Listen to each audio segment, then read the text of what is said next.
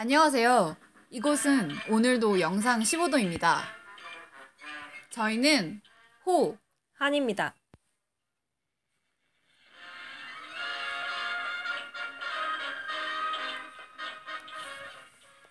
아, 저희가 지난 에피소드에서 정정할 부분이 몇 가지가 있었죠. 그게 뭐죠? 일단 제가 이렇게 말을 설명해 드렸던 부분은 그 데인 드한의 데인 드한이 그 어메이징 스파이더맨 2에서 네. 나왔던 극중 이름이 피터가 아니고 해리였어요. 아, 그랬구나. 피터는 그 누구니? 아, 그 앤드류 가필드 역할의 그러니까 스파이더맨 이름이 피터였는데 제가 너무도 당당하게 해, 피, 피, 피터라고 여러 번 말을 했어서 그 부분을 정정하고요. 그리고 또 데인 드한이랑 다니엘 래드클리프가 그 MTV music 직 award가 아니고 무 뮤비 아 뮤비가 아니고 movie 어. award에서의 상을 노린댔는데 그걸 또 music award라고 아. 했어요. 그거 정정합니다. 저도 그때 그 민중을 풀로 표현한 게 시인. 김지하 시인 이 아니라 김수영 시인이었죠. 근데 그래요. 저희가 수능 공부를 한 지 되게 오래돼가지고 5년 됐나? 아 몰라요. 세지 않아요 저는. 그래서 수능 공부한 지 너무 오래돼서 이걸 까먹었더라고요. 네, 헷갈렸던 부분 정정하도록 알겠습니다. 하겠습니다. 앞으로는 저희 이런 일 없도록 해야죠. 네, 네, 그렇다면 이제 오늘 영화 이제 들어가 볼까요? 오늘의 영화는 저번 저번에 지난 에피소드 closing 때 저희가 예고 드린 바와 같이 헝거 게임과 메이즈 러너를 하도록 할 텐데요. 네. 헝거 게임은 사실 요번에 개봉을 했잖아요, 3편이. 음. 저희가 안 봤어요. 보다가 그때 보자 보자 하다가 못 봤잖아요. 하다가 못 봤는데 그래서 저희가 헝거 게임 1, 2와 메이즈 러너 one. 1. 그러니까 메이즈 러너 1밖에 개봉을 안 했죠. 이 세 세 가지 영화를 묶어 가지고 저희가 오늘 얘기를 해 보도록 하겠습니다. 근데 왜 저희가 이걸 묶게 됐을까요? 어 사실 이게 영화 하나하나를 한 에피소드에서 얘기할 만큼 그렇지 얘기거리가 많지도 않거니와 그리고 헝거 게임과 메이즈 러너가 공통점이 있잖아요. 음. 그게 그렇죠. 뭐죠? 그게 바로 키덜트 영화라는 거죠. 네, 키덜트 영화. 키덜트라는 단어가 사실 우리나라에서 쓰여진 거는 그렇게 오래되지 않는 거로 알고 있는데 무슨 최근에 많이 나오고 있죠. 네네네. 막 그 건담 모으는 분들도 많아지고 있다. 그죠? 어르신 분들 중에서도. 네.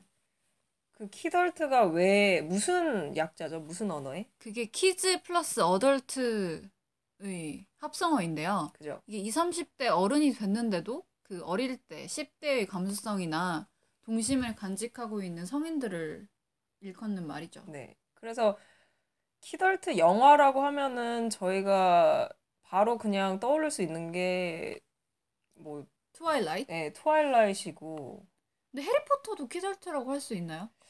그러니까 키덜트가라고 말하기가 상당히 애매해요. 왜냐면 키덜트라는 거는 이제 그, 그, 소- 그 영화나 뭐 문학을 어른들이 보는 게 키덜트잖아요. 음. 근데 해리포터는 솔직히 어린이들이 봤잖아요. 저희 음. 초등학교 때부터 보기 시작했기 때문에 해리포터는 막 그냥 20, 판타지? 예, 20대 막 30대 성인들이 그렇게 막 즐겨 읽거나 즐겨 보거나 하지는 않았던 것 같아요. 그래서 키덜트라고 말하기가 약간 애매한 것 같고요. 어, 오늘 하기로 한, 그래서 하기로 한 이 키덜트 영화의 헝거 게임과 메이즈 러너. 음. 헝거 게임 같은 경우는 1편이 부제가 이제 파넴의 불꽃이라는 제목을 갖고 있어서 2012년 4월 5월에 개봉을 했었고요. 4월, 5월? 아, 4 월 5일에 개봉을 했었고요. 한국 두 번 게임 개봉했네요, 두 번. 아니요 아니요. 아 저희가 지금 시간이 오늘은 상당히 일러요, 네, 그렇죠? 이렇게 이런 시간 네, 처음이에요. 항상 새- 새벽에 새벽 만나? 2시 막 3시에 하다가 최초로 이제 빛이 들어올 때 지금 방송하고 있는데 약간 그래서 톤이 좀 up돼 있어. 저 같은 경우는 제가 또 카페인을 섭취를 했기 때문에 아, 그래서 저는 이게 오히려 그래서 막 오타? 오타가 아니고 발음 잘못하는 거. 발음 잘못하고 이런 게 덜 할 줄 알았는데 바로 어. 또 이렇게 해주시네요. 초장부터. 그죠? 헝거 게임 1은 파넴의 불꽃이라는 제목으로 개봉을 했었고요. 헝거 게임 2는 이제 캣칭 파이어라고 작년 11월 21일에 개봉을 했었습니다. 메이즈 러너는 올해 개봉했었죠. 2014년 9월 18일. 그래서 저희가 같이 본게 메이즈 러너를 같이 봤어요. 극장에서. 음. 그거 개봉하자마자 거의 봤죠. 네, 개봉하자마자 저희 솔직히 막 기대하고 막 본 건 아니었잖아요. 근데 예고편이 너무 세라 뭔가 보고 싶게 아, 만들었다고 그래요? 해야 되나? 저는 솔직히 기대 하나도 안 했어요. 어. 그래서 오히려 더 음. 괜찮지 않았나. 근데 몰입도는 좋았는데 마지막 엔딩이 그죠. 참. 할말 많게 만드는 네. 엔딩이었는데. 그리고 헝거 게임 3도 이번 11월에 개봉을 했었잖아요. 네. 근데 저희가 이거 준비하면서 영화를 보러 가자고 했는데 지금 영화관에 거의 다 내려져 있는 네. 상태고 IPTV도 안 나온 상태라서 네, 되게 저희가 구해 보기가 어렵더라고요. 네. 생각보다 인기가 떨어진. 음, 근데 그게 걸로. 왜 그러냐면 이제 one two처럼 3의 내용을 한 편에 압축적으로 담았으면 되는데 네. 들리는 바에 의하면 이걸 파트 1, 파트 2로 나눴기 때문에 네, 좀 더 몰입도가 네, 떨어지고. 긴장감도 떨어진다고 네. 들었어요. 저희가 봤, 봤으면 좋았을 텐데 네. 아쉽네요. 어, 본격적으로 이제 캐릭터나 감독에 대해서 얘기를 그러면 해볼까요? 헝거 게임 같은 경우는 제니퍼 로렌스라는 어떻게 보면 원톱 여배우를 가지고 성공을 이끈 영화나 마찬가지예요. 솔직히 남자 주연이라고, 그러니까 주연에는 이제 그 피타 역의 조시 허처슨이라는 배우와 이름 어렵네. 예, 남친 그 제니퍼 로렌스의 남친으로 나오는 게일이라는 사람은 이제 리암 햄스워스라는 사람인데 솔직히 저는 제니퍼 로렌스밖에 안 보였어요. 저죠, 저도. 그죠, 그죠. 예, 그죠. 이거를 그리고 만든 감독이 프랜시스 로렌스라는 감독인데 얼마 전에 호시가 음. 콘스탄틴을 봤다고 했잖아요. 음, 이거 이게 키아누 리브스 저의 강력 추천을 네. 받고 그죠. 이게 진짜 2시간 넘는 영화인데도 네. 진짜 몰입도가 장난 아니더라고요. CG도 네. 그래서 이제 헝거 게임을 인상 깊게 보고 나서 이 감독이 누군지 찾아보다가 이 감독이 콘스탄틴도 만들고 그 나는 전설이다도 만들고 워터 포 엘리펀트라는 영화도 만들었더라고요. 여기서 제니퍼 로렌스가 나왔다면서 워터 포 엘리펀트. 저는 워터 포 엘리펀트는 안 봤어요. 네, 저도 안 봤어요.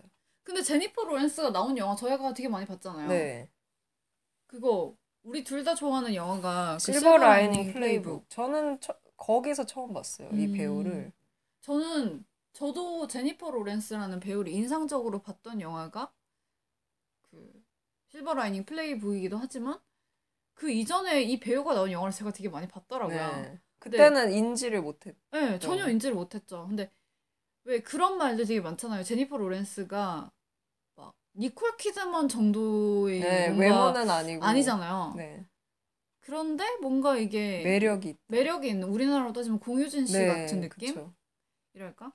그래서 제가 나왔던 영화를 상기해 보면 라이크 크레이즈라는 영화에서는 주연이 아니라 남자랑 여자가 엄청 사랑을 해요. 근데 교환학생을 왔다가 사랑에 빠지게 되는데 이제 교환학생이 끝나고 나서 서로 헤어져 있는 상태에서 이 남자가 만나는 상대가 제니퍼 로렌스인 거예요. 어... 근데 결국 이 남자는 이 여자를 더 좋아하고 있는데 제니퍼 로렌스가 되게 불쌍한 역할인 거죠. 어... 근데 제니퍼 로렌스는 불쌍하지만 네. 이 남자를 사랑했던 거예요. 어... 그 역할에서는 그러면 좀 임팩트는 없었어요. 아, 그래서 눈에 잘 띄지 음. 않았던. 그리고 버닝 플레인 같은 경우도 거기서는 이제 샤를리스 테론이 따로 나오는데 음. 이제 그 버닝 플레인이라는 영화는 되게 황량한 들판의 그런 느낌을 잘 서부? 미국 서부 느낌? 그런 느낌도 아닌데 그 혹시 렛미인이라는 영화 봤어요? 노르웨이 약간 아니요. 북유럽의 아. 그런 스산한 느낌 있잖아요. 네. 그런 느낌을 잘 다루고 있는 영화인데 거기서는 샤를리스 테론이 엄마로 나오고 어, 그 엄마의 불륜을 목격하게 되는 딸 역할로 나와요. 네.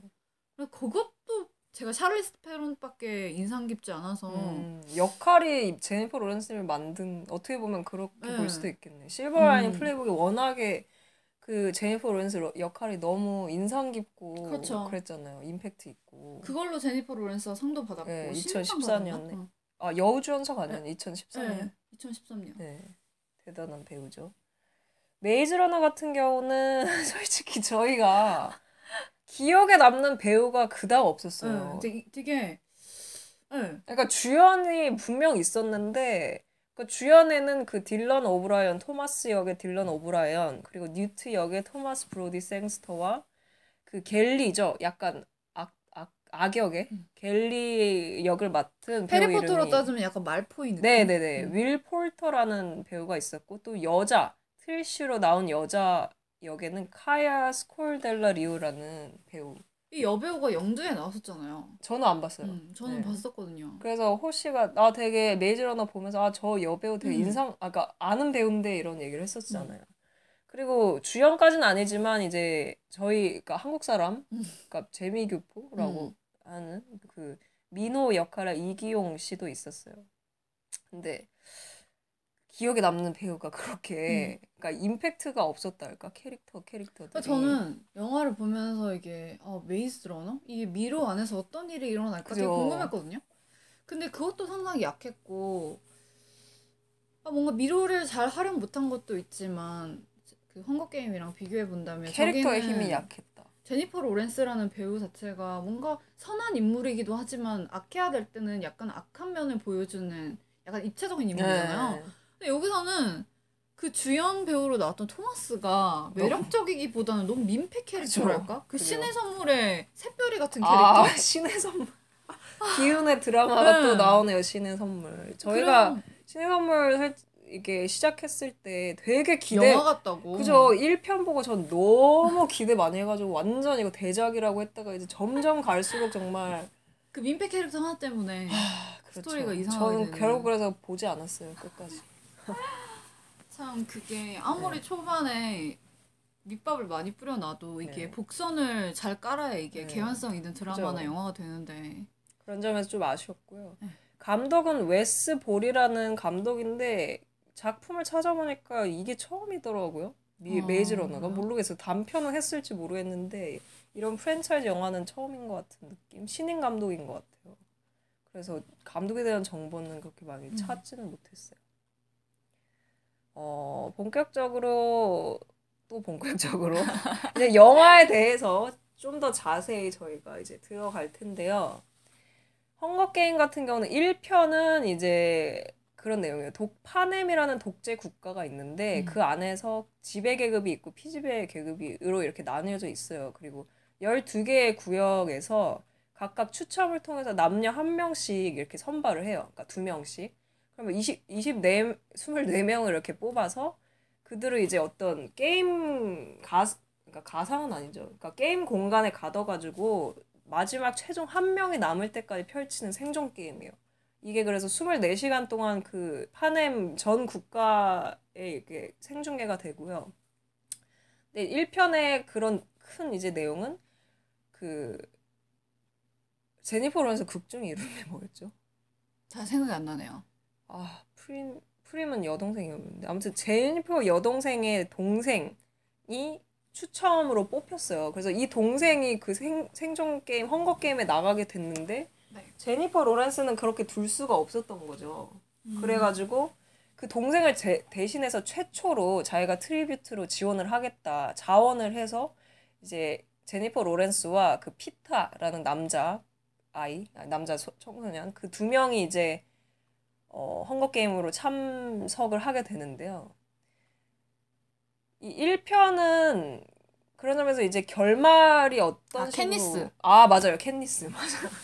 그러니까 1편은 이제 큰 스토리가 그렇게 헝거 게임 참여를 해서 이렇게 헝거 게임을 이제 진행을 하다가 결과적으로 나머지 두 명이 남아요. 캣니스랑 피타가 남는데 원래 게임의 룰에 따르면 단 한 명이 남을 때까지 계속 해야 되잖아요, 게임을.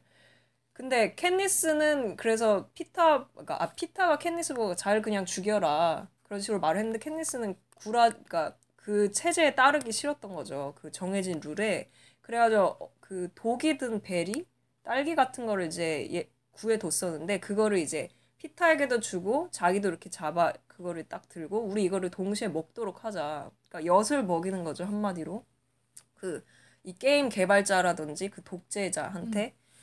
그래서 이제 그러면 안 되니까 그럼 아무도 안 남으니까 생존 게임에서 그래서 그 게임 개발자가 아 그 멈추라고 그러면 남은 두 명 다 생존한 걸로 해주겠다고 그렇게 해가지고 결과적으로 그렇게 엔딩을 맺었고 2편에서는 이제 그 후속 편인데 어 결국에 이 두 명이 우승을 했잖아요 최초로. 근데 파넴의 독재자인 이 스노우 대통령이 이제는 우승자들 그러니까 매년 이렇게 우승했던 사람들이 있, 있을 거잖아요. 그 모든 사람들을 대상으로 또 이제 게임을 열게 되는 거예요. 근데 그게 원래 원칙상으로는 한번 네. 우승만 하면은 영원히 그죠. 네가 하고 싶은 대로 네. 살게 해주겠다고 해놓고 네. 이제 제니퍼 로렌스를 비롯한 애들이 혁명을 일으키려고 네. 하니까 이제 이런 게임을 또 어떻게 열게 된 거죠. 예, 어떻게 보면 제니퍼 로렌스가 그 독이 든 딸기를 먹은 것부터가 이제 혁명의 시작이라고 볼 수 있는 혁명 움직임이라고 볼수 있죠. 메이즈 러너 같은 경우는 어 단순해요 생각보다 줄거리가 그냥 말 그대로 maze에서 일어나는 얘긴데 그러니까 남자 청소년들이 영문도 모른 채 이제 기억은 삭제된 채로 maze에 이렇게 갇혀 있어요. 그 음. 안에서 이제 터전을 자기네들끼리 갖고 가면서 사는데 이 토마스라는 주인공이 음. 오게 되면서 음. 이제 점점 이 주인공이 미로 밖으로 나갈 나가고 싶어하고 미로에는 뭐가 있을까 계속 이렇게 궁금해하면서 음. 뭔가 이 미로를 벗어나고자 하는 움직임을 일으키면서 이제 내용이 크게 전개가 되는 그런 영화였습니다. 음, 그렇군요. 근데 설정만 봐도 저는 한국 게임을 더 좋아했던 이유가 일단 헝거 게임 1을 보면서 제가 생각했던 영화가 되게 많았거든요. 네. 그러니까 트루먼 쇼도 생각이 났던 이유가 뭐 생중계 된다는 거. 이거는 이제 자신의 게임들이 생중계 된다는 건 알지만 트루먼 쇼는 모른다는 점에서 차이가 있고 배틀로얄 같은 경우도 진짜 인간이 인간을 죽여야만 살 수 있는 생존 게임이잖아요. 네. 그러면서 되게 그 설정으로 인해서 많은 영화들이 생각이 났거든요. 네. 근데 반면 메이즈 러너 같은 경우는 우리가 아예 영화에 들어갈 때부터 의문을 가지면서 들어가잖아요. 네. 도대체 이게 무슨 일이지? 계속 의문은 커져만 가는데 마지막 영화 엔딩이 엔딩에서 저는 밝혀졌던- 너무 그냥 헐리우드 상업 영화식의. 속편을 응. 볼 수밖에 없도록 아니면 속편을 너무나 대놓고 암시하는 그런 엔딩이었어서 마치 호빗 호빗 2편에서 용이 예, 갑자기 용이 튀어나오고 끝났잖아요 갑자기 그런 엔, 너무 저는 엔딩이 아쉬웠고 음. 그죠 영화가 그래서 두 영화가 이제 키덜트물이라는 거에 대한 공통점도 있지만 또 다른 게 이제 시리즈물이잖아요 장 음. 장르라고 볼 수는 없지만 그냥 음. 이 영화를 영화가 시리즈물로 이제 만들어지는데 시리즈물이 솔직히 반지 모르겠어요 해리포터 때도 약간 좀 시리즈물이었죠. 네, 그랬지만 또 반지의 제왕 시리즈가 특히 선풍적인 인기를 음. 끌었잖아요. 그리고 나서 최근에 개봉한 코빗도 음. 그런 시리즈물로 내고 있고. 근데 모르겠어요. 뭔가 득과 실이 있을 것 같지 않나요? 이 그러니까 시리즈물이. 내 생각에 헝거 게임 3가 최근에 그렇게 흥행을 그렇게 심하게는 못했다고 생각을 들었는데 그 이유가 뭐냐면 이왕 시리즈물을 계획할 거면 그냥 호빗 호빗이 아니라 헝거 게임 1, 2를 그렇게 임팩트 있게 잘 만들었듯이 3를 임팩트 있게 잘 만들었으면 오히려 완벽한 시리즈물이 됐을 텐데 네. 파트 1, 2로 나누니까 이게 너무 늘어졌다. 그리고 평을 받잖아요. 네, 필립 세이모어 호프만도 이제 작고 돌아가셨잖아요. 그렇죠. 그래서 아, 과연 2를 어떻게 풀어 나가려고 하나. 또. 그게 그런 비슷한 영화가 뭐냐면 파르나서스 박사의 상상극장이라는 네, 영화가 있어요. 네. 그게 되게 판타지 영화인데 거기서 원래 히스레저가 어떤 역할을 하다가 그때 히스레저가 돌아가셨어요. 네. 그래가지고 그 역할을 다른 사람이 대체하면서 그 영화가 되게 희한하게 이해가 안 가거든요. 어. 저는 그런 정보 없이 그 영화를 접하다가 아 히스레저가 죽어서 어떤 사람이 그 사람 역할을 대신하게 네. 됐다라는 얘기를 듣고 나서 보니까 이해가 가더라, 어. 가더라고요. 그래서 앞으로는 그럼 이제 그 다음에 필립 세이모어 호프만을 어떻게 표현할 것인가도 네, 참. 그죠. 그 사람이 솔직히 키였잖아요. 이 음. 편의 마지막에 잠깐, 아, 마지막에 잠깐 등장한 게 아니고, 그 스노우 대통령이랑 또 독대를 했었죠. 그러니까 음. 마치 처음에는 스노우 대통령과 동조하는 음. 그런, 어, 입장인 줄 알았는데, 마지막에 보니까 반전이었던 그 맞아요. 필립 세이모어 호프만이 음. 사실은 스노우 대통령 파넴 독재 국가에 대항하는 그런 음. 혁명을, 어, 주도 음. 하고 싶다는 음. 걸 알게 되고 상당히 반전이었던 건데 그게 되게 상당히 인상적이었죠. 아쉬워요 필립 세이모어 호프만 음. 전 최근에 호 씨가 추천해준 모스트 원티드 맨도 봤지만 아, 그 진짜. 와 거기서 열 연기하는 필립 세이모어 호프만은 정말 와 과연 이 사람 아니면 누가 저렇게 연기를 할 수 있었을까? 그 되게 건조하면서도 특히 엔딩이 되게 마음에 들었어요 저는. 아 정말 현실적인 엔딩 정말 납득이 가는 엔딩. 저는 필립 세이모어 호프만 보면서 약간 맷 데이먼이랑 비슷한 것 같아요. 약간. 약간 약간 비슷한 것 같아요. 느낌이 비슷하죠. 근데 여인의 향기 봤잖아요. 네네. 근데 필립 세이모어 호프만이 여인의 향기에서 되게 어린 역할로 나왔어요. 아, 그 못된 네, 못된 역할로 아이. 나왔죠. 못된 약간. 집은 부유해가지고. 네, 맞아요, 맞아요. 근데 거기에서 그 어릴 때의 앳된 모습이 그냥. 아, 맷 데이먼이랑 비슷했어요. 네, 저는 음. 비슷하다고 느꼈거든요. 참 아까운 배우예요. 음. 그 이 두 영화를 그리고 묶는 또 하나의 공통점은 이제 음. 한정된 공간 그렇죠. 속에서 어떤 일이 일어나는가. 헝거 게임 같은 경우는 이제 게임 공간에서 그 24명의 사람들이 어떻게 생존을 하고 살아남는가를 보는 내용이고 메이즈 러너 같은 경우도 이제 미로잖아요. 음. 미로가 있어서 그 미로 속으로 들어가진 않지만 그 공간에서 어떻게 이 사람들이 살아갈 것인가. 근데 참 메이즈 러너가 안타까운 게 그 한정된 공간이라는 게 있으면 이제 헝거 게임은 그 안에서 벌어지는 생존 게임을 너무 실감나고 네. 긴장감을 살리면서 잘 보여줬다면 도대체 얘네는 그런 한정된 공간에서 뭐 파리대왕처럼 계급 다툼이 일어나는 것도 아니고 네. 그렇다고 해서 여자 한 명이 남자들이 득실거리는 공간에 왔는데 그 여자애로 인해서 남자들 사이에 다툼이 일어나는 것도 아니고 음. 그래서 되게 그러니까 여자 역할이 되게 좀 왜 그 여자분이 나왔지? 그러니까 그 복선은 복선 내지는 그것 때문에 나왔잖아요. 사실은 그 토마스라는 애가 음. 이들을 실험했던 실험자였다. 음. 실험자들 중에 한 명이었다. 명이었다. 그거를 알려주라고 여자가 거의 뭐 음. 후반부에 잠깐 나오는데 정말 임팩트가 없었죠. 음. 그 배우를 그 배우만 잘 활용했어도 네. 영화가 조금 더 한층 매력이 있었을 음. 텐데 뭘 원작에 그렇다 보니까 그런 건지. 그것 때문에 배우가 저는 하나도 안 살았고 네, 너무 살지가 않아서 배우. 메이즈 러너를 딱 보고 나서 남는 배우가 거의 없더라고요. 네. 이 한정된 공간과 관련해서 음. 뭐이 공간에 대한 공간을 이용한 그런 영화나 미드 이런 게 있을까요? 그러니까 제가 인상 깊게 봤던 건 언더 더 돔이라는 미드인데 어떤 내용이에요? 그게 이제 스티븐 킹의 원작인데 갑자기 어떤 마을에 돔이 생겨요. 어떻게 돔이 생기냐면 그게 뭐 A라는 마을이 있고 B라는 마을이 있는데 A라는 비- 마을과 B라는 마을 사이에 경계선이 생기는 거죠. 근데 그 경계선이 보이는 게 아니라 차가 이렇게 부딪히면 뭔가 찌그러지고 막 사람 손을 내면 감전을 당하고 그런 음. 거죠. 그래서 그것 때문에 그 마을에 돔이 쳐지는 거예요. 네. 둥그런 돔. 네.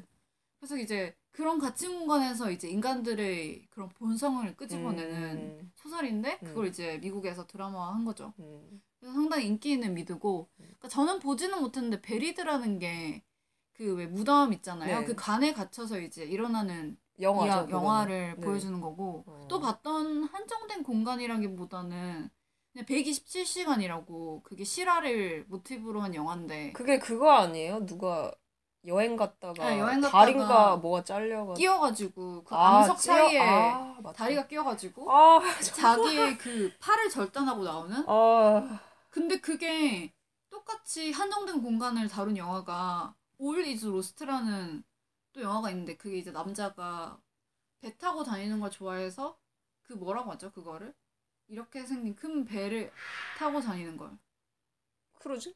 크루즈까지는 아니고 배 타고 배 타는 게 취미인 사람 있잖아요 그냥 서핑 같은 거 아. 말고 서핑까지는 아니고 그거 되게 고급 스포츠 있는데 아무튼 그런 게 아, 있어요 네. 그런 배를 타고 즐기다가 어느 날 잠에서 깼는데 배에 물이 찬 거예요. 네.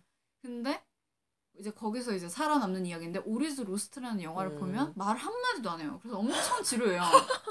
말이 말 한마디도 안 응. 하고. 근데 말 한마디도 안 하기 때문에 영화가 너무 지루해서 별론데 네. 베리드라는 영화는 이제 관에서 벌어지는 네네네. 이야기라는데 그건 되게 볼만하다고 들었어요. 저도 아. 아. 직 보지는 못했는데. 저 갑자기 생각난 게 있는데 그 김영하 아 계속 김영하 씨 얘기하는데 제가 요새 그분의 소설을 읽고 있어서 그런데 그분의 또 호출이라는 저번에도 얘기했던 호출이라는 저꼭 단편집에 읽어봤는데 기억이 안 나네요. 예. 아 뭐였더라 거울이 거울 머시기라는 음. 단편인데 음. 그게 등단할 그걸로 등단을 했나 아무튼 아니에요. 거- 아니에요 김영하 씨가 등장한 거는 나는 나를 파괴할 권리가 아, 있다. 아 그래요? 그러면 그거는 뭐 아무튼 처음 썼던 작품이래요. 그 음. 단편이 근데 그 그게 어떤 내용이라면 그냥 큰 줄거리는 어떤 남녀가 있는데 불륜 관계예요. 불륜 관계인데 그 남녀가 이제 뭔가 그 으슥한 그 막 다리가 쳐져 있는 고가 도로에 막 다리 밑에서 뭔가 좀 어, 놀다가 음. 이렇게 놀다가 둘이 뭔가 이제 필을 받아서 음. 트렁크 그러니까 폐차가 보여서 주변에 그 차에 들어가 트렁크에 들어가요. 음. 그래서 막 그 안에서 막 이렇게 막 어, 재밌겠다. 키스하면서 막 이러다가 갑자기 주변에서 소리가 아! 들려가 기억나요? 그거 영화 됐잖아요. 좋은 글씨라고. 아 그게 주은 글씨요? 어, 주은 글씨예요. 그 아. 이은주 씨 나온 거. 네. 그래서. 그 차 트렁크를 여자 모르 이렇게 막 사람들이 볼까봐 음. 딱 닫았는데 이제 거기 갇혀버리잖아요. 그 음. 남자와 여자가. 근데 그게 반전이 있었던 게 사실은 이 여자 아 여자 이름이 가희 가희라는 여자고 음. 이 여자 이 남편의 부인이 성현인가 음. 그런 사람 여잔데 둘이 고등학교 친구예요. 음. 친구인데 이제 이 남자는 처음 이 성현이라는 여자랑 결혼을 했지만 그러니까 성현이라는 여자는 뭔가, 뭔가 이름부터가 뭔가 좀 성스럽고 뭔가 좀 그런 여자잖아요. 막 백지 같고 도화지 같은. 네. 그럼 이, 이 자기 아내한테는 그렇게 막, 막 대하지도 않고 마치 자기도 정말 그렇게 깨끗하고 그런 척을 할 수 있었던 거죠. 그러니까 그 아내의 모습에 자기가 자기를 이렇게 투영시켜가지고 그런 그런 식으로 이제 아내와의 관계도 있으면서 사실은 그런 좀 더 가학적이고 뭔가 좀 저속하고 이런 모습은 이제 가이라는 여자를 만나면서 이 여자와는 잠만 자고 음. 얘기도 안 하고 음. 이러면서 이게 양면성을 가지고 있는 사람의 그런 모습을 보여줬던 역할을 했어요. 음. 그 소설이 있었는데 참 한정된 공간이라는 게 매력적이죠. 그 네. 안에서 벌어질 수 있는 이야기가 너무 많으니까. 네네. 그러니까 이 인간의 솔직한 모습, 본성이 되게 음. 드러날 수 있, 있을 거예요. 음. 왜냐면 오도 가도 못 하잖아요. 음. 그 공간에 갇혀서. 근데 한정된 공간까지는 아니지만 어떻게 생각하면 무인도라는 게 만약 인간이 진짜 무인도에 혼자 떨어졌을 네. 때 벌어지는 상황이 어떨까 생각해보면 뭐 로빈슨 크루소도 그럴 있을 수도 수 있고 그 로빈슨 크루소 이야기를 모티브로 한 영화가 그 톰 행크스 나온 건데 캐스트 어웨이라고 음, 또 있어요. 들어봤어요. 네. 네. 그런데 그 영화는 오리지 로스트보다는 덜 지루해요. 음, 봐야겠네요. 네. 그렇게 인간의 본성을 또 두 영화를 통해서 알 수 있다면 또 다른 게 하나 더 있죠. 뭐가 있죠? 바로 인간의 존엄성. 음. 왜냐면 너무나 쉽게 인간의 조, 존엄성이 이제 파괴되는 그런 모습이 보이잖아요. 헝거 게임에서는 그냥 이유가 없어요. 뭔가 원한도 없고 적의도 없는데 그 음. 사람 이 사람이 죽어야 내가 산다. 그 음. 단순한 논리. 그 독재자가 부여한 그 논리에 따라서 너무나 쉽게 사람들이 서로를 죽이는 그런 게임으로 서로를 죽이는. 그러니까 쉽게 말하면 굳이 이걸 실생활에 적용을 시켜 보자면 뭐 온라인 게임 이런 거 있잖아요. 굉장히 폭력성이 지- 짙은. 물론 실제 사람을 죽이는 거에 비할 바는 못 되지만 음. 그만큼 인간의 존엄성이 훼손되고 있는 그런 모습을 음. 보여주고 메이즈 러너도 그렇죠. 음. 어떤 면에서 그렇죠? 메이즈 러너 같은 경우는 인간의 존엄성 아 실험 인간을 실험체로 그렇죠. 쓰면서 너무 당연하게 그 아이들은 정말 자신의 자기가 여기 왜 왔는지 그 자신의 부모님에 대한 기억도 없으면서 이 공간에 갇혀가지고 몇 년씩 그렇게 살아남는 애, 남는 애들은 살아남고 안 그런 애들은 죽어가면서 이유도 영문도 모른 채로 그러니까 둘 다 어떻게 보면 너무 잔인한데 그걸 잔인하게 안 그려냈다는 점에서 그것도 소름 끼치지 않나요? 어, 진짜. 정말 잔인한 내용인데 어느새 그냥 수긍을 하고 있어요 음. 이런 영화를 통해서 그래서 무슨 생각을 했냐면 한 100년이나 200년 후에는 얼마나 인간이 더 인간을 이용해서 이런 예능이 나올 수도 있겠구나 그런 소름 끼치더라고요. 그죠. 그렇다면 이제 헝거 게임을 관통하는 이제 키워드는 뭐였을까요? 이제 두 영화를 비교를 해볼 건데 네. 저희가 두 영화를 관통하는 세 개의 지점에 대한 얘기를 했다면 이번에는 이제 한 영화에 대해서 파헤쳐 볼까요? 네. 헝거 게임이라는 영화에 대해서 파헤쳐 보자면 헝거 게임을 딱 봤을 때 딱 떠올랐던 거는 권력 계급이었어요. 저는 네. 어떠셨어요? 저도 그랬어요. 음, 그래서 어떻게 보면 저는 영화를 이거를 2편부터 봤거든요. 음. 1편은 안 봤어요. 음. 2편을 친구랑 같이 가서 봤는데 어 그래서 그러니까 되게 단순한 논리잖아요. 그래서 아 과연 이걸 어떻게 단 이, 이렇게 이토록 단순한 논리를 과연 어떻게 풀어갈 음. 것인가. 그러니까 논리 자체는 되게 단순했어요. 관통하는 키워드가. 정말 권력과 계급이라는 게 우리 지금 실생활에서도 너무나 그렇죠. 밀접한. 가불관계. 네. 우리가 뭐 요새 최근에 미생. 유행했던 미생이란 드라마도 사실은 그 미생이 을을 대변하는 거고 완생이라는 게 갑인데 사실 이 세상을 살아가는 한 90%의 사람은 을이죠. 미생이고. 그죠. 완생이 있긴 할까요? 왜냐면 미생 위엔 또 다른 완생이 있는데 그 완생에게도 미생 완생이 미생이 될 수도 있고 그죠. 그 완생 위에 또 다른 완생이 있고 다 상대적인 거죠. 그니까요. 그래서 우리는 사실 연애를 하면서도 내가 을이 될 수도 있고 갑이 될 수도 있지만 뭐 친구 관계도 그렇죠. 그죠. 그렇기 때문에 언제나 어디서든 계급과 갑을 관계는 존재하죠. 네.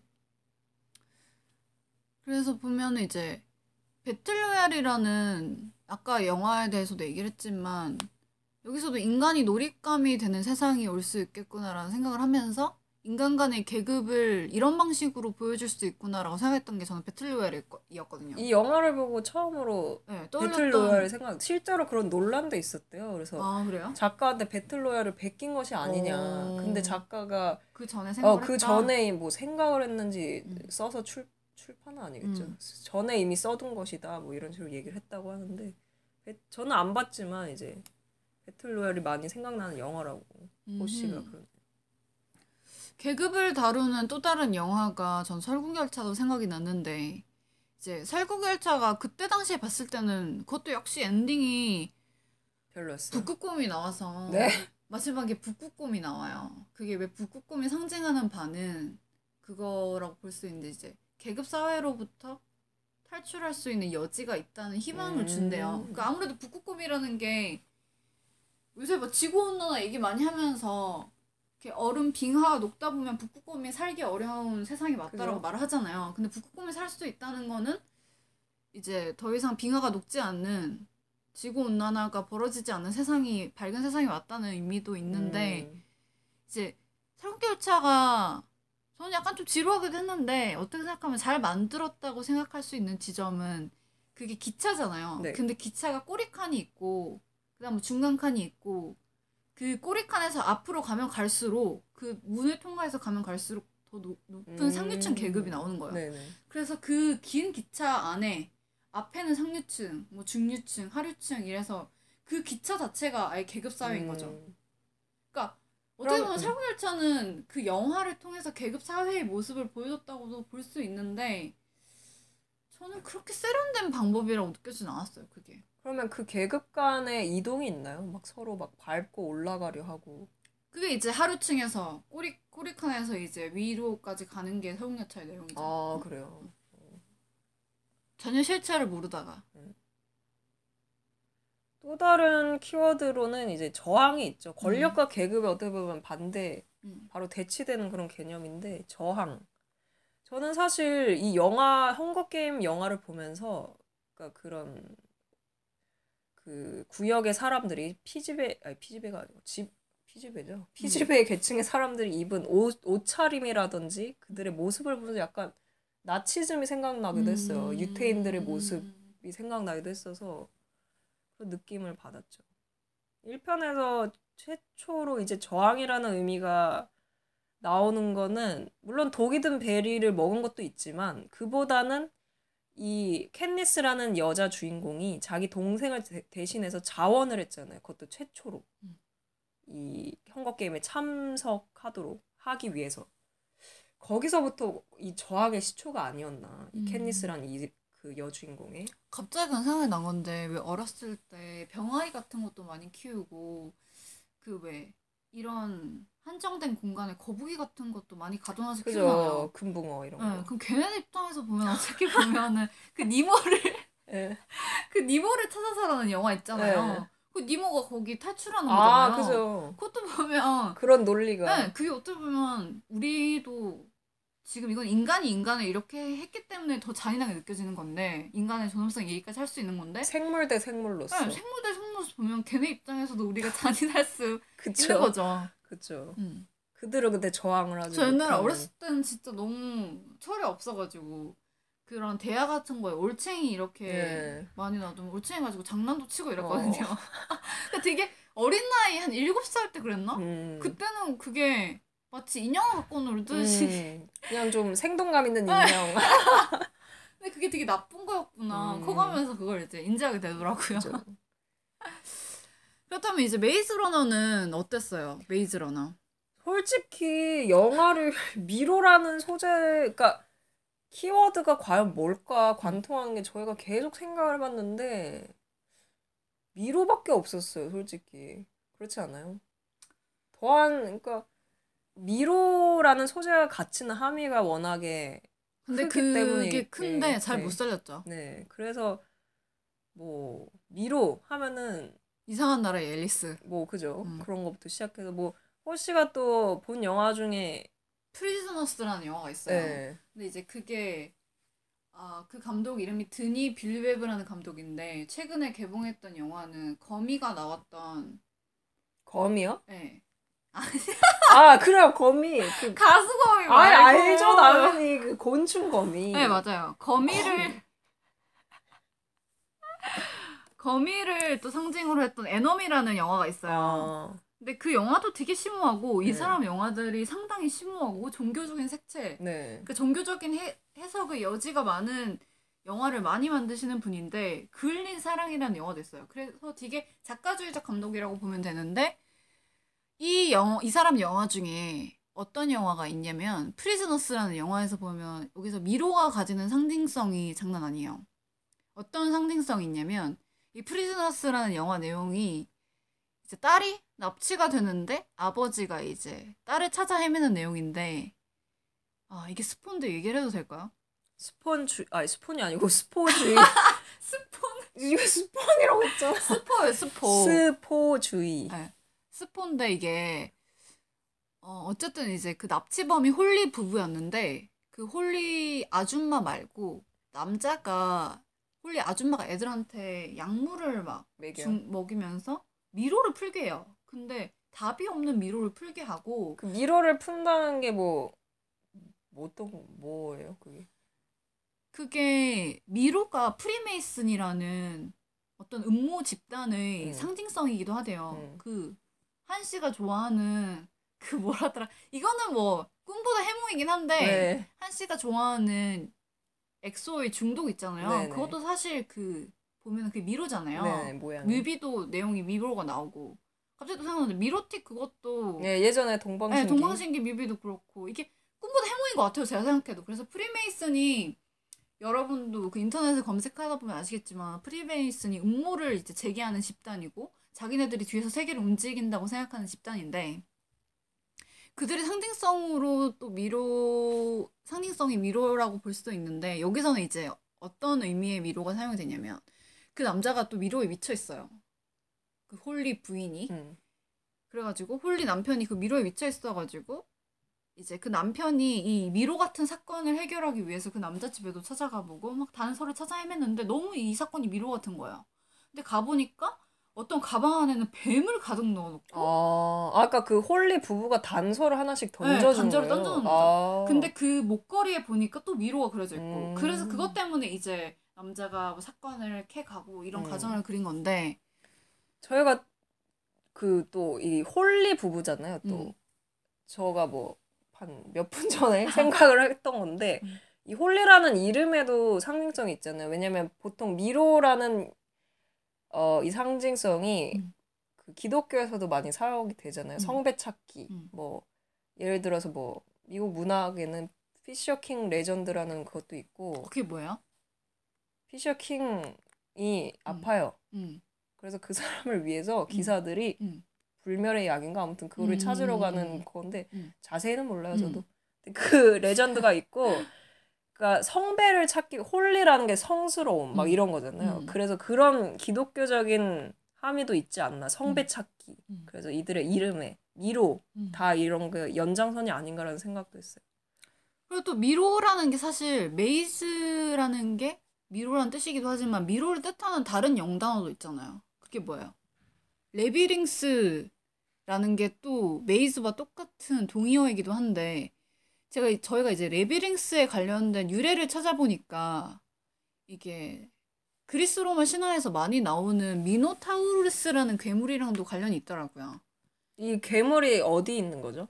이게 고대 지중해 크레타 섬에 있었던 라뷰린투스라는 미로가 있었대요. 근데 이 미로의 중심에 미노타우루스라는 괴물이 있었는데 이제 이 미로에 입구가 있고 출구가 있잖아요. 근데 입구에 들어가서 출구까지 나오면 그 사람은 지혜로운 사람이 되는 건데 그러지 못하는 사람은 미노타우루스라는 괴물한테 잡혀먹거나 그 미로 안에서 굶어 죽는 거죠.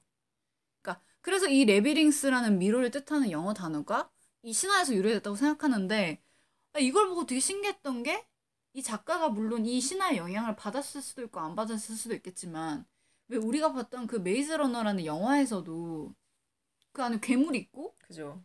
이 사람이 이 미로를 통과하면 지혜로운 자가가 되지만 이 메이즈 러너라는 영화에서도 그 maze를 통과했던 애들이 소수잖아요. 러너 러너. 러너- 걔네들이 러너라는 이름으로. 어, 그러니까 러너도 있고 걔네를 따랐던 애들만 네. 통과를 했지 나머지 애들은 그냥 아, 못하고 괴물한테 잡혀 먹거나 그죠. 결과적으로는 나와가지고. 괴물이 미로에서 뛰쳐 나와 버려가지고 처음 그러니까 아예 통과를 안 한 애들은 다 죽게 되잖아요.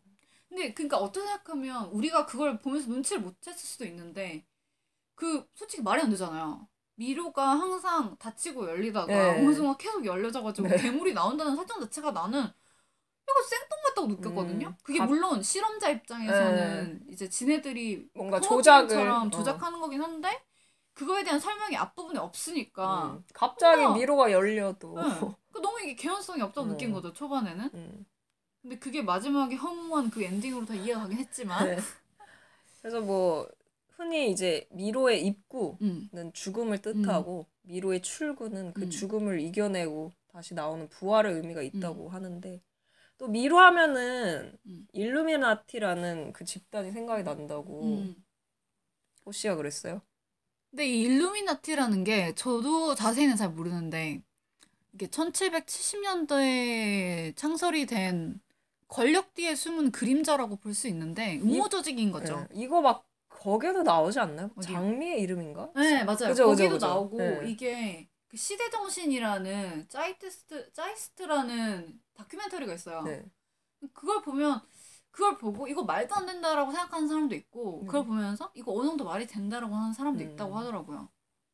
한번 보면은 이걸 믿든 안 믿든 이런 조직이 같아요. 있다는. 그러니까 저희도 사실 사실 기독교가 아니라서 성경을 읽어본 적이 없지만 어떻게 보면 영화나 영화를 해석할 때 이런 거 뭐 아까 앞에서 말했듯이 그 프리즈너스라는 영화에서도 그렇고 저희가 최근에 본 엑소더스라는 영화도 음. 그렇고 성경을 기반으로 해석하는 영화도 상당히 많죠. 많잖아요. 네. 그래서 이런 다큐멘터리도 뭐 의심은 가지되 한번 보는 것도 괜찮을 것 같다는 네. 생각이 들었어요. 그죠. 이제 저희가 이제 두 영화에 대한 얘기를 했죠. 얘기를 해봤다면 영화를 이제 어떻게 그게- 평가했나요? 헝거 게임 중에 1, 2편 중에 어, 어느 부분 어느 편이 나았어요? 나는 이 편이요. 저도요. 왜이 편이 아무래도 감독의 연출 탓도 있는 듯하지만 아, 3편 말이에요? 3편. 아니요 이 편. 아, 2편. 이 편이랑 3편이 근데 연출이 같대요. 아, 그래요? 네. 근데 3편은 본 사람들은 다 별로라고 하더라고요. 네. 이것도 압축적으로만 했으면 괜찮았을 것 같은데 또다시 또 호비처럼 남네요. 1, 2부로 나누는 음. 바람에.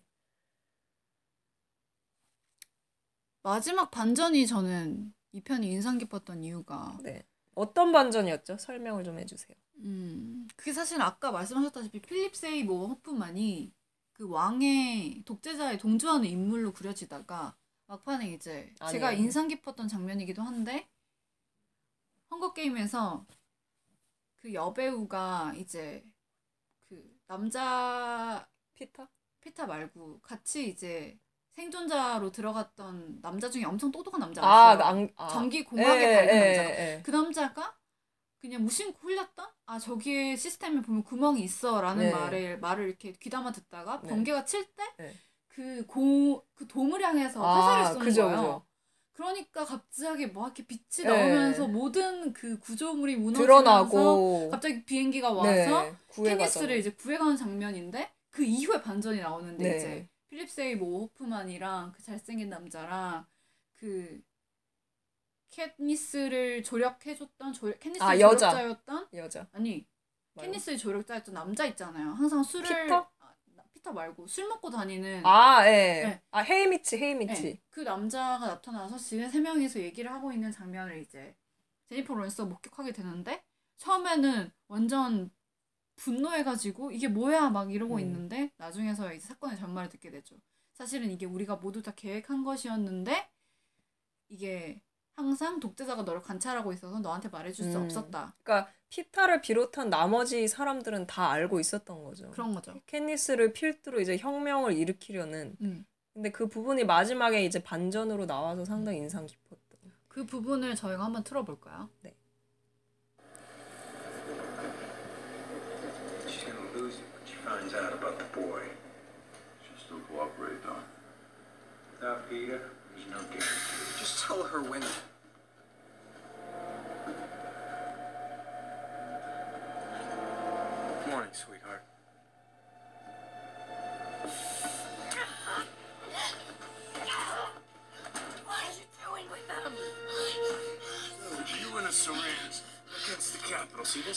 is why no one lets you make the plans. What the hell are you doing? in Stop, stop. Just listen. We couldn't tell you. With Snow watching, it was too risky. Better for you to know nothing. Where's Peter? Candace, you have been our mission from the beginning. The plan was always to get you out. Half the tributes were in on it. This is the revolution. And you are the Mockingjay. And we're on our way to District 13 right now. 13? 13, yes. Where's Peter? He still has his tracker in his arm. Joanna cut yours out. Where is he? In the Capitol. 자, 정말 이게 인상적이었죠. 네. 이 모킹 너가 모킹제이다 하면서 끝나는데 네. This is the revolution. 음. 와우, 필립 세오프만의 그 무게감 있는 연기 벌써부터 장중한 연기. 네, 그리워지네요. 그렇다면 이제 한 씨가 인상 깊었던 장면은 뭐였어요? 저는 뭐 이 편은 그러니까 그런 특수 효과라든지 음. 그 호 씨가 말했던 그 활 쏘는 장면, 구조물 무너내는 장면 다 그러니까 뭔가 화려한 그런 부분들이 많아서 그냥 인상 깊었다면 그러니까 캐릭터적인 면에서 제니퍼 로렌스의 어떻게 보면 진가를 음. 봤던 장면은 헝거 게임 1편에 음. 그 프림 여동생 프림 대신에 이제 자기가 tribute로 가겠다고 음.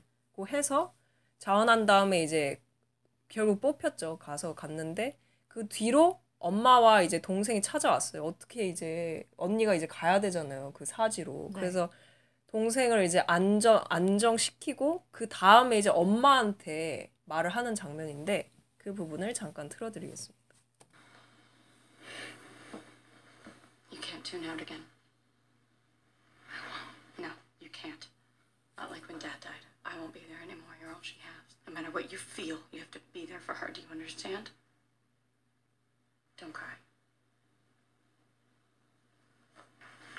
Don't cry. Don't. 네.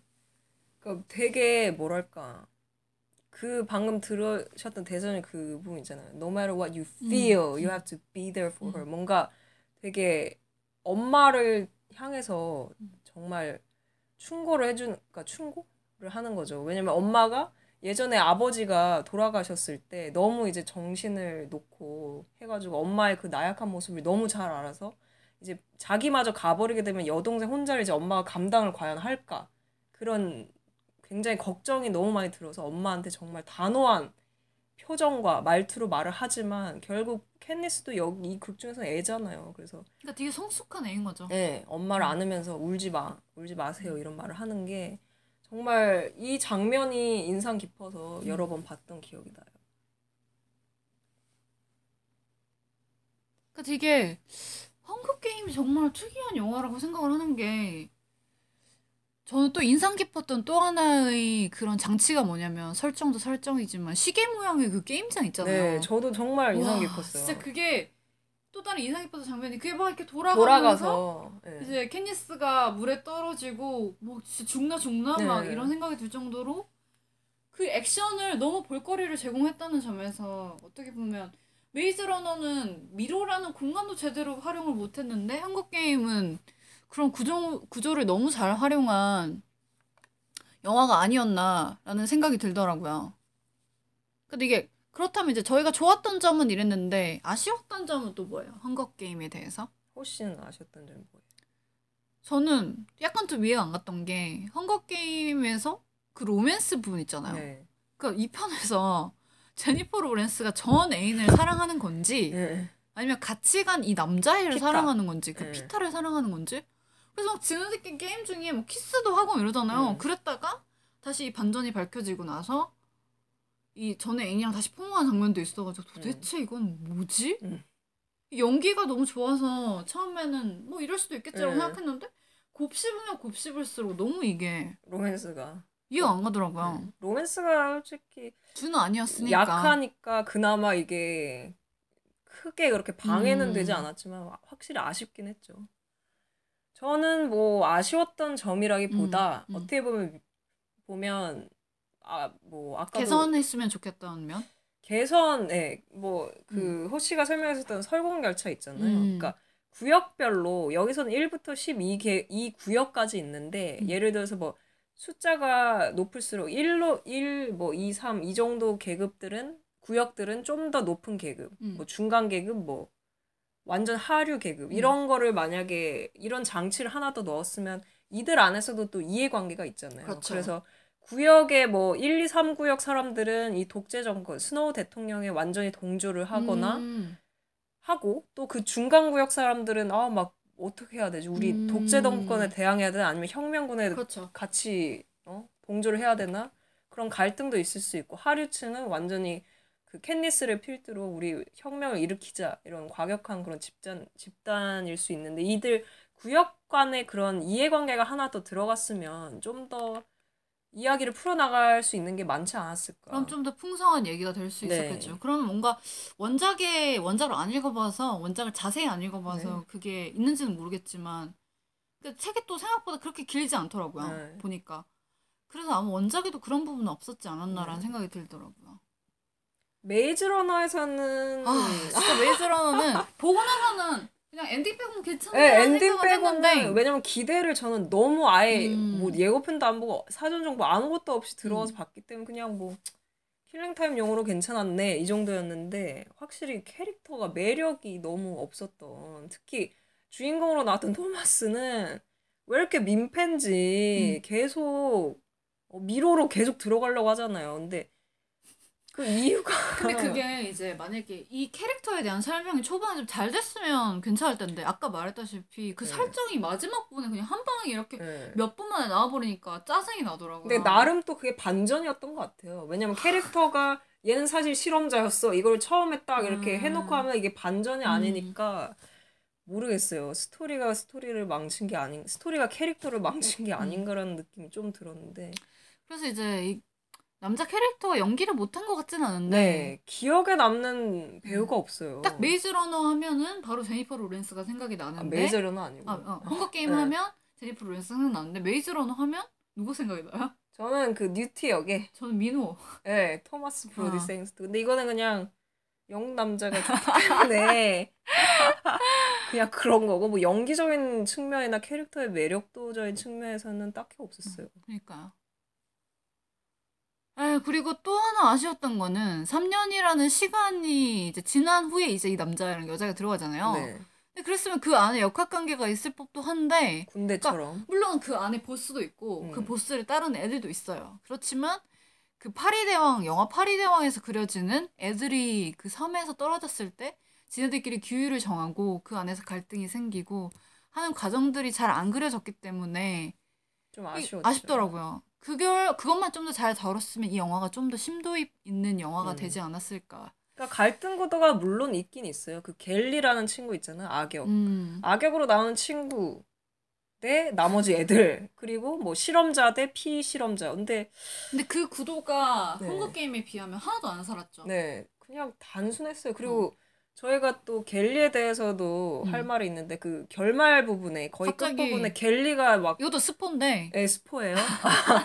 겔리가 갑자기 따라 나와가지고 죽이자 아그 굉장히 막 귀여운 총 들이대잖아요. 예, 총 들이대고 결국 한 명을 죽여버리잖아요. 음. 근데 그 부분이 뜬금포가 아니었나. 저는 약간 뜬금포라고 네, 생각했는데 호시가 그렇게 생각했는데 저 같은 경우는 이 겔리라는 캐릭터가 물론 입체적으로 그려지진 않았지만 굳이 겔리 음. 입장에서 생각을 해보자면 겔리라는 캐릭터가 어떻게든 이 미로 속에 그러니까 미로 속에 그러니까 미로를 벗어나지 말자. 우리 그냥 대동단결 해가지고 살아남으면 된다. 계속 그러니까 뭔가 결속력을 다지자 약간 이런 주의였는데 토마스가 들어옴으로 해가지고 그게 막 무너지잖아요. 네.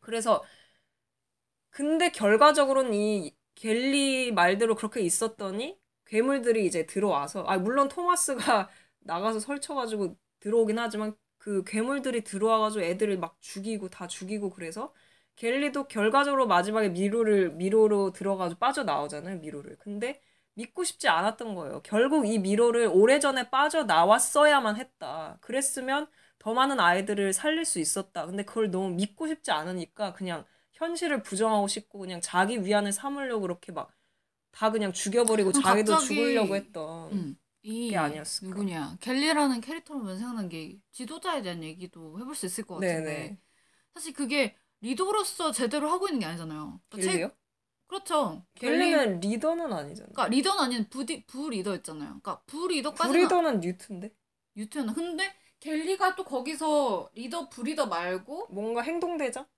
행동대장 같은 그러니까 양아치? 러너 러너였나요 갤리가?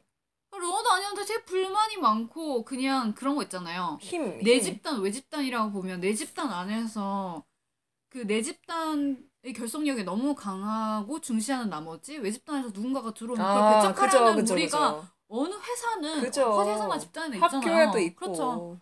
그러니까 텃세라고 하나 네, 소위 말하는 텃세. 그 텃세를 부리는 아이였는데 어떻게 생각하면 그런 뭐랄까 리더에 대한 얘기도 리더십이라던가 네. 이런 얘기도 해볼 수 있을 것 같고 왜냐면 그쵸. 그 마지막 부분에 이 메이즈로 들어가려고 했을 때 얘가 이제 주도해서 얘를 미워했기 때문에 이 네, 토마스를 미워했기 토마스를 때문에. 미워해가지고 막 죽, 죽이려고까지도 하고 네. 막 갈라면 미로로 가버려라 막 네. 이런 식으로 주도도 하게 됐잖아요. 그래도 무책임한 거죠. 그러니까 자기만 살라고 그래놓고 자기는 그 안에 있는 친구들을 지켜주지도 않고 네. 자기도 나왔으면서 그러니까. 그런 무책임한 행동을 하는 게 참 문제죠. 그런 부분도 생각할 수 있고 음. 솔직히 키덜트 문화라고 하면은 음. 우리나라의 키덜트 문화는 호- 혹시는 뭐 생각나는 게 있어요? 전 하나도 없어요. 그죠? 그러니까 우리나라 그러니까 판타지 소설을 키덜트 문화라고 규정. 짓는 건 아니지만 음. 예를 들어 소위 말하는 판타지 물이잖아요. 이런 헝거 게임 아 판타지는 아닌가? 판타지라고 볼 수 있죠. 근데 우리나라에서는 약간 판타지 문학이 약간 그냥 현대 문학 문학이라고도 안 오나요? 밀컬잖아요. 그죠. 근데 그게 문제죠. 왜냐면 반지의 제왕이나 그죠 다 판타지인데 어, 해리포터, 해리포터. 다 판타지란 말이에요. 근데 그들은 미국에서나 영국에서나 노르웨이, 북유럽에서는 그 문화를 무시하진 않잖아요. 네. 그걸 오히려 산업으로 발전시키고 일본 같은 경우도 애니메이션을 경시하지 않는데 뭐 최근에 와서야 우리나라에 웹툰 바람이 불긴 하지만 그 전에는 뭔가 만화 하면 만화 하면은 요새 뭐 게임 산업에 대해서 우리나라 규제도 많이 하지만 미국 같은 경우는 네. 아 웹툰에 대해서도 규제 이제 있어요. 또 있어요? 네. 왜 웹툰을 규제해? 예를 들어서 뭐 치인트 치즈 인 더 트랩이라는 응. 목요일 웹툰에도 응. 아그 웹툰에 대한 제재는 아닌데 아그 작가 웹툰에 대해서 무슨 뭐 그 청소년 어쩌고 저쩌고 그러니까 하면서 19금 이런 거 하지 말라. 뭐뭐 그런 내용도 있고 웹툰에 대해서도 최근 규제가 일어나고 있는데 뭐 규제가 다 나쁘다는 건 아니지만 이 키덜트 문화라는 게 음. 우리나라의 고유의 키덜트 문화가 생기면 얼마나 좋아요. 그러니까요. 다 이 서양 아니면 일본 음. 그런 그 문화들밖에 없다는 게 심지어 우리나라 게임 산업이 훨씬 더 발전할 수 있는데도 그 그죠. 셧다운제 있잖아요. 그게 한때 되게 화제가 됐던 게 프랑스에서 벌려지는 무슨 게임 대회가 있었대요. 네. 근데 우리나라 애가 참석을 하고 있었는데 거의 1등으로 달리다가 네. 갑자기 컴퓨터가 꺼진 거예요. 그 셧다운제 때문에. 그래가지고 프랑스에서 놀란 거죠. 네, 1등으로 달리는 애가 없어졌으니까. 그러니까 그래서 그게 되게 어, 웃음거리가 된 적이 있다고. 어, 그렇네요. 그러니까 이게 규제가 나쁘다는 건 아닌데 아 이게 충분히 그 게임이나 그 미국에서는 라스트 오브 어스라는 게임을 소재로 그걸 영화화한 적도 있거든요. 요새는 게임이 영화 못지않게 더 여- 그죠. 현실감 있게 그려지기 네. 때문에 충분히 게임을 통해서 이걸 영화나 드라마로 구현해낼 수 있고 판타지 소설을 통해서 또 다른 한국형 판타지를 만들 수 있는데 음, 우리나라는 그런 기본적인. 토양 자체가 없고. 없으니까 그러니까 이런 문화 자체를 무시해요 무시. 무시하고 뭔가 등급이 낮다 응. 이런 식으로 매도하고 사실 좋은 문학이라는 게 사람들한테 많이 읽히는 거 아니에요? 많이 읽히고 공감을 많이 잘하고 그렇죠. 사실 미생 최근에 그것도 웹툰이 원작이잖아요. 그러니까 그것도 웹툰을 원작으로 하는 거잖아요. 그러니까 약간 그런 산업이나 그런 문화를 존중하는 분위기가 형성이 돼야 네. 아, 우리나라도 약간 판타지가 설 수 있는 환경이 되지 않을까라는 생각을 해보네요. 그리고 또 그, 그걸 바탕으로 또 키덜트 문화가 좀 약간 발달했으면 좋겠는 그런 아쉬움이 남는 생각도 네. 했습니다. 저희가 이제 아무래도 메이즈 러너에 너무 인상 남는 인상 기억에 남는 배우가 없다 없다 하다가 제니퍼 로렌스라는 배우랑 매칭이 되는 한국 배우가 누구 있을까? 그러니까 메이즈 러너에서는 한국 배우로 누가 과연 쓸 수 있을까 모르겠어. 상상도 잘 안 가서 저희가 생각을 못 하겠어서 메이즈 러너는 근데 헝거 게임 같은 경우는 이제 제니퍼 로렌스 역에 과연 누가 음. 적합할까 음. 생각을 해보면 누가 있었죠? 저 하지원 씨 저번 시간에도 하지원 씨 얘기를 했던 것 같은데 그래요? 저번 시간에도 그러니까 저는 하지원 씨가 되게 그 다모에서 보여줬던 아 그 여전사 이미지 인상 깊었죠. 그리고 아까 전에도 말했지만 공유진 씨랑 제니퍼 로렌스가 되게 비슷한 것 같아요. 네. 뭔가 그 연기 내공을 쌓아왔다는 네. 느낌? 그리고 역할, 그러니까 얼굴 자체가 외모 자체가 이런 역할 많이 어울리는 그런 역할 그런 얼굴이 아니고 정말 폭넓은 연기를 할수 음. 있는 얼굴 그런 배우가. 외양이라서 그죠. 피타 역에는 그러면 누가 임시완 씨요. 임시완 씨. 왜 이렇게 왜 이렇게 뭔가 영혼 없이 말해요 임시완 씨. 근데 제가 임시완 씨를 사람들이 다 좋아하는데 저는 임시완 씨의 이- 연기가 아, 저는 답답한 사람을 싫어하나 봐요. 어, 그냥 저 연기 개인- 그러니까 캐릭터가 그러니까 연기를 떠나서 그냥 답답한 사람을 정말 싫어하는 것 음. 같아요. 그게 왜 사람들이 드라마를 보다 보면 주부들이 네. 드라마에서 악역을 실제로 만나면 막 그 배우를 향해서 너 왜 이렇게 못됐니?라고 음. 한대요.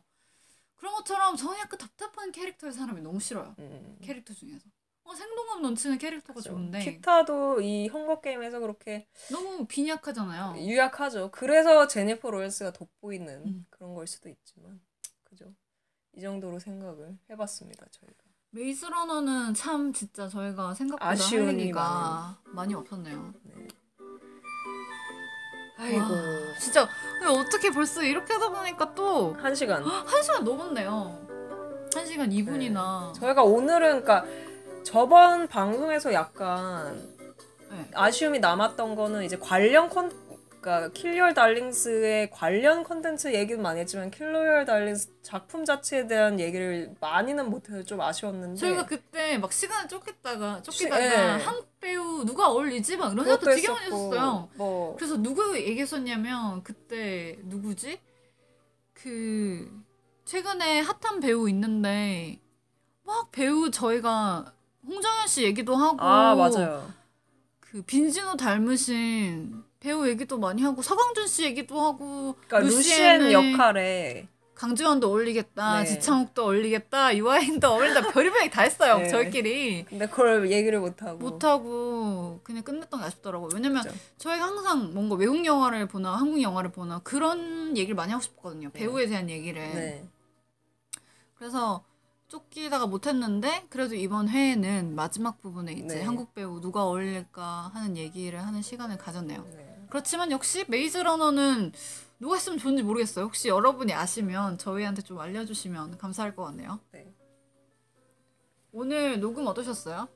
어 저는 앞으로도 음. 좀 이른 시간에 우리 녹음을 해야겠다라는 생각이 들 정도로 모르겠어요 오늘 제가 컨디션이 좋은가? 근데 오늘 나 우리 둘 다 말이 너무 빨랐던 것 같아. 아 그래요? 아닌가? 저는 그럴 리가 없어요. 저는 말이 너무 느리기 때문에 말이 빨랐다 손 치더라도 보통 수준이었을 거예요 아마. 아 근데 우리 뭐 사투리 하나도 안 썼네. 어쩌다 그런가? 보니까. 그런데 그러니까 보통은 우리가 지금 서울에 살고 있고 네. 서울에 대화 다니고 뭔가 이런 항상 하- 사투리로 얘기하는 건 우리 둘이 만났을 때 얘기하거나 왜? 엄마랑 네. 통화할 때 뿐이니까 고향 친구니까 사실 그래서 초반으로 갈수록 사투리가 많다가 솔직히 이제 에피소드 회차가 쌓일수록 사투리가 음. 덜해지지 않을까 익숙해져서 아무래도 그렇겠죠. 네, 또 왜냐면 저희가 남들한테 사투리 안 쓰니까. 그니까 뭐 서울 친구들에게는 서울 말을 쓰니까 그렇죠. 어쨌든 아, 다음번에도 좀 이른 시간에 녹음을 해서 뭔가 이렇게 생동감 넘치는 생동감 넘치고 팟캐스트를 하이프하고 늘어지지 않는 그런 영화를 영화 팟캐스트를 만들어 보겠습니다. 네. 그렇다면 저희 다음 영화 뭐 할지 결정했나요? 안 했잖아요. 뭐 할까요? 뭐가 좋을까요? 저는 뭐 오늘 했던 얘기 중에 나왔던 콘스탄틴도 괜찮 어우, 콘스탄틴도 괜찮고요. 음, 또 어떤 뭐 영화 실버 괜찮아요? 라이닝 플레이북도 생각해봤고 뭐 최근에 했던 영화 중에 또 뭐가 있었지? 뭐가 있었죠. 고민을 좀 해볼까요? 네 고민을 해서 뭐 다음 번에는 뭐 깜짝 surprise로 surprise로 저희가 다시 찾아오도록 하겠습니다. 돌아오겠습니다. Have a good time.